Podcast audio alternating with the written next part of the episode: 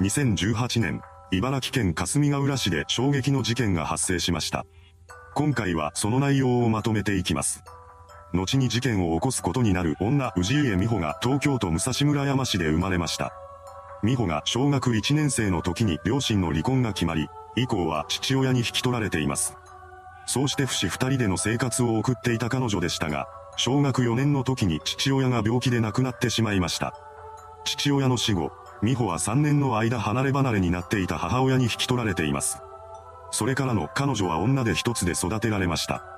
小学校を卒業した美穂は地元、武蔵村山に立つ中学校に進学しています。ですが、この頃から学校に通わない日々が続くようになりました。そしてそのまま不登校気味になってしまったそうです。そのようにしてふらふらとしていた美穂ですが、周囲との関わりを絶っていたわけではありません。あくまでも学校に行っていなかったというだけで、地元の友人や後輩たちとは仲良くしていました。そんな彼女のことを姉のように慕う後輩もいたそうです。その一方で、悪い評判も立っていました。どうやら中学時代の美穂はわがままで自己中心的な性格だったらしく、一部の同級生や後輩からは煙たがられていたみたいなのです。また、彼女には虚言癖があったらしく、明らかな嘘をさも真実かのように語っていました。さらに、金銭面でだらしないところもあったそうです。そうした問題を抱えたまま美穂は成長していき、中学の卒業式を迎えることになりました。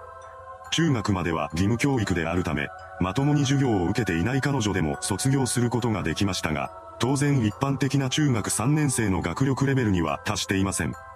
そのため美穂が高校に進学することは不可能でした。そのような中で中学を卒業した後の彼女はアルバイトをするようになります。そしてそれから2年後には当時交際していた男性と結婚することになりました。その男性との間に子供も生まれ、彼女は17歳にして母親になったようです。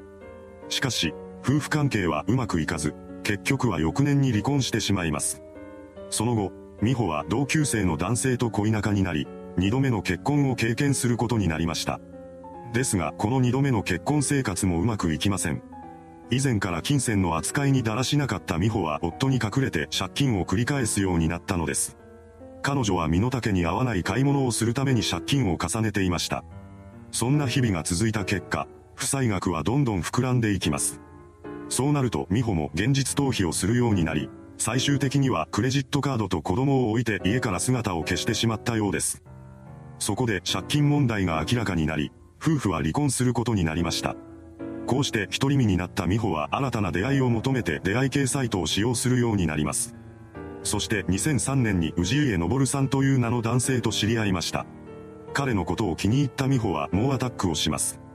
ただ、二人の間には11歳差がありました。このことに不安を覚えた彼女は10歳ほど年齢のサバ読みをしていたそうです。昇さんはこの嘘に気がついていませんでした。美穂がついていた嘘はそれだけではありません。なぜか彼女は昇さんの前で田中舞子という偽名を使っていたのです。こうして別人のふりをした美穂は昇さんに自分のことを気に入ってもらうために大量のプレゼントを渡し続けます。その甲斐もあり、二人は出会いからほどなくして付き合うことになりました。その後、美穂らは東京都品川区に立つ昇さんの実家で同居を始めます。そこでの同居生活を経験した後に、今度は茨城県に引っ越して恋人二人での同棲生活を送ったようです。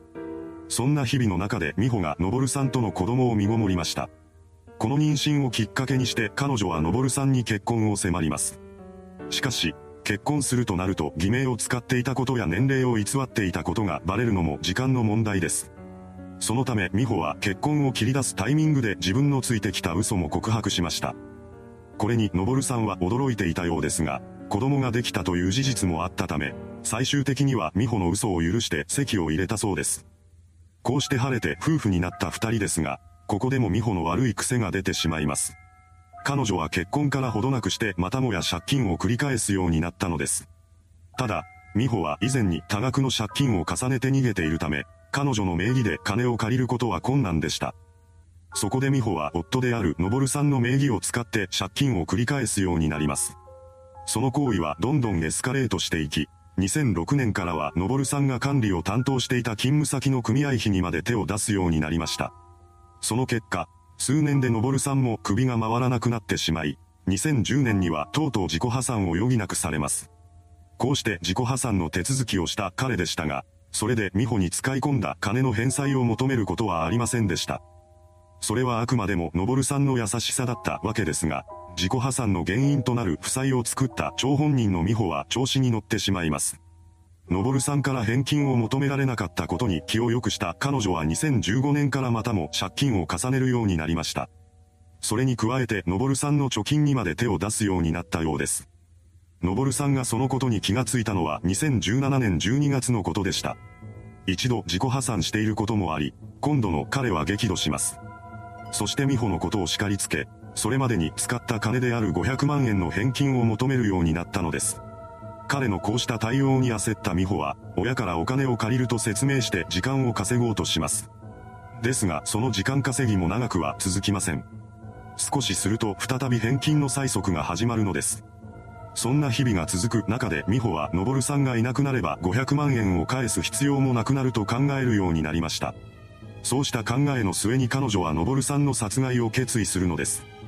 それからの美穂はネット上で次のような文言を検索するようになります。毒殺。劇薬。人を殺したらどうなるこうして人の殺害に関する情報を集めていく中で、バレずに殺せる方法という検索をかけたようです。すると遺体をモルタルに詰めるという方法が出てきました。モルタルとは砂とセメントと水を混ぜて作る建築用の材料で、基本的には住宅の壁や床の素材として使われています。このモルタルに遺体を詰めれば殺人がバレなくなるという情報を真に受けた美穂は昇さん殺害の計画を固めていきました。そしてとうとう計画を実行に移すのです。2018年2月17日夜、スマートフォンの充電コードを手にした美穂が昇さんの寝ている部屋へと向かっていきます。そしてぐっすりと眠りについている彼の首にコードを巻きつけ、そのまま全力で締め上げたのです。こうして美穂は昇さんのことを考察しました。殺害後、彼女は当初の計画通りに遺体をモルタル詰めにすることにします。その際、一人で大掛かりな作業をこなすことに不安があった美穂は長女を巻き込むことにしたようです。当然長女は犯行の手伝いをすることに抵抗を持っていましたが、美穂に逆らうことはできませんでした。二人は毛布などでくるんだ昇さんの遺体をバッグに入れ、そこにモルタルを流し込みます。こうして一塊になった遺体をクローゼットに押し込み、辺りには消臭剤やアロマオイル、空気清浄機などを設置したようです。遺体の腐敗臭などが外に出ていないか確認する作業は長女に任されていました。これに抵抗があった長女は命令してくる美穂に対して嫌だと言い続けたのですが、その言葉が聞き入れられることはありませんでした。そのようにして長女に遺体の管理を任せている間、美穂は昇さんの貯金を引き出し続けていたそうです。そして事件の発覚を防ぐため、3月9日には霞ヶ浦警察署を訪れて昇さんの行方不明者届を提出しています。こうすることで彼女は昇さんが失踪したかのように見せかけることができると考えていたのです。その流れで彼との夫婦関係を解消したいと考えたのか、美穂は離婚届も提出することにしました。そこで彼女は離婚届に昇さんの名前も記入しようとしたのですが、そうすると美穂自身の氏名欄と筆跡が一致してしまいます。そこで美穂はカモフラージュのために昇さんの氏名欄は長女に記入させることにしたようです。そして犯行から1ヶ月後の3月28日に離婚届を提出しました。そこで市役所の職員は昇さんの筆跡が過去に提出されたものと変わっていることに気がつきます。そこで有印私文書偽造の疑いが浮上したため、警察による捜査が開始されることになりました。離婚届が提出される19日前に昇さんの行方不明者届が出されていたことから美穂に対する嫌疑を深めた警察は彼女の自宅アパートを訪れます。そして室内へと踏み込み、焦る美穂に、旦那はどこだと問いかけました。ここまで来て言い逃れることを諦めた彼女はクローゼットを指さしながら、ここにいると呟いたのです。この言葉を受けた捜査員がクローゼットの中身を確認し、モルタル詰めの遺体を発見しました。こうして事件の存在が明らかになったのです。その後、警察は美穂のことを有印私文書偽造、殺人、死体遺棄などの容疑で逮捕しています。それから彼女は水戸地裁で裁判にかけられることになりました。その中で検察側は事前に美穂がインターネットで殺害方法を調べていたことを挙げ、強い殺意と計画性があったと指摘しています。また、娘を犯罪に巻き込んでいることについても悪質であると非難し、懲役25年を求刑しました。一方の弁護側は子育てや登さんの酒癖の悪さによるストレスで浪費を重ねてしまったなどと説明し、被害者である夫にもある程度の責任はあるとして上場酌量を求めています。判決公判は事件から約1年半後の2019年7月5日に開かれました。そこで水戸地裁は美穂に対して検察側の求刑を2年下回る懲役23年を言い渡しています。いかがでしたでしょうか？浪費のために借金を重ねた女が夫のことを逆恨みして起こした事件。嫌がる娘を強制的に加担させるなど、非常に悪質な犯行だったことから事件の存在を知った世間の人々からも多くの批判の声が上がった一件です。それではご視聴ありがとうございました。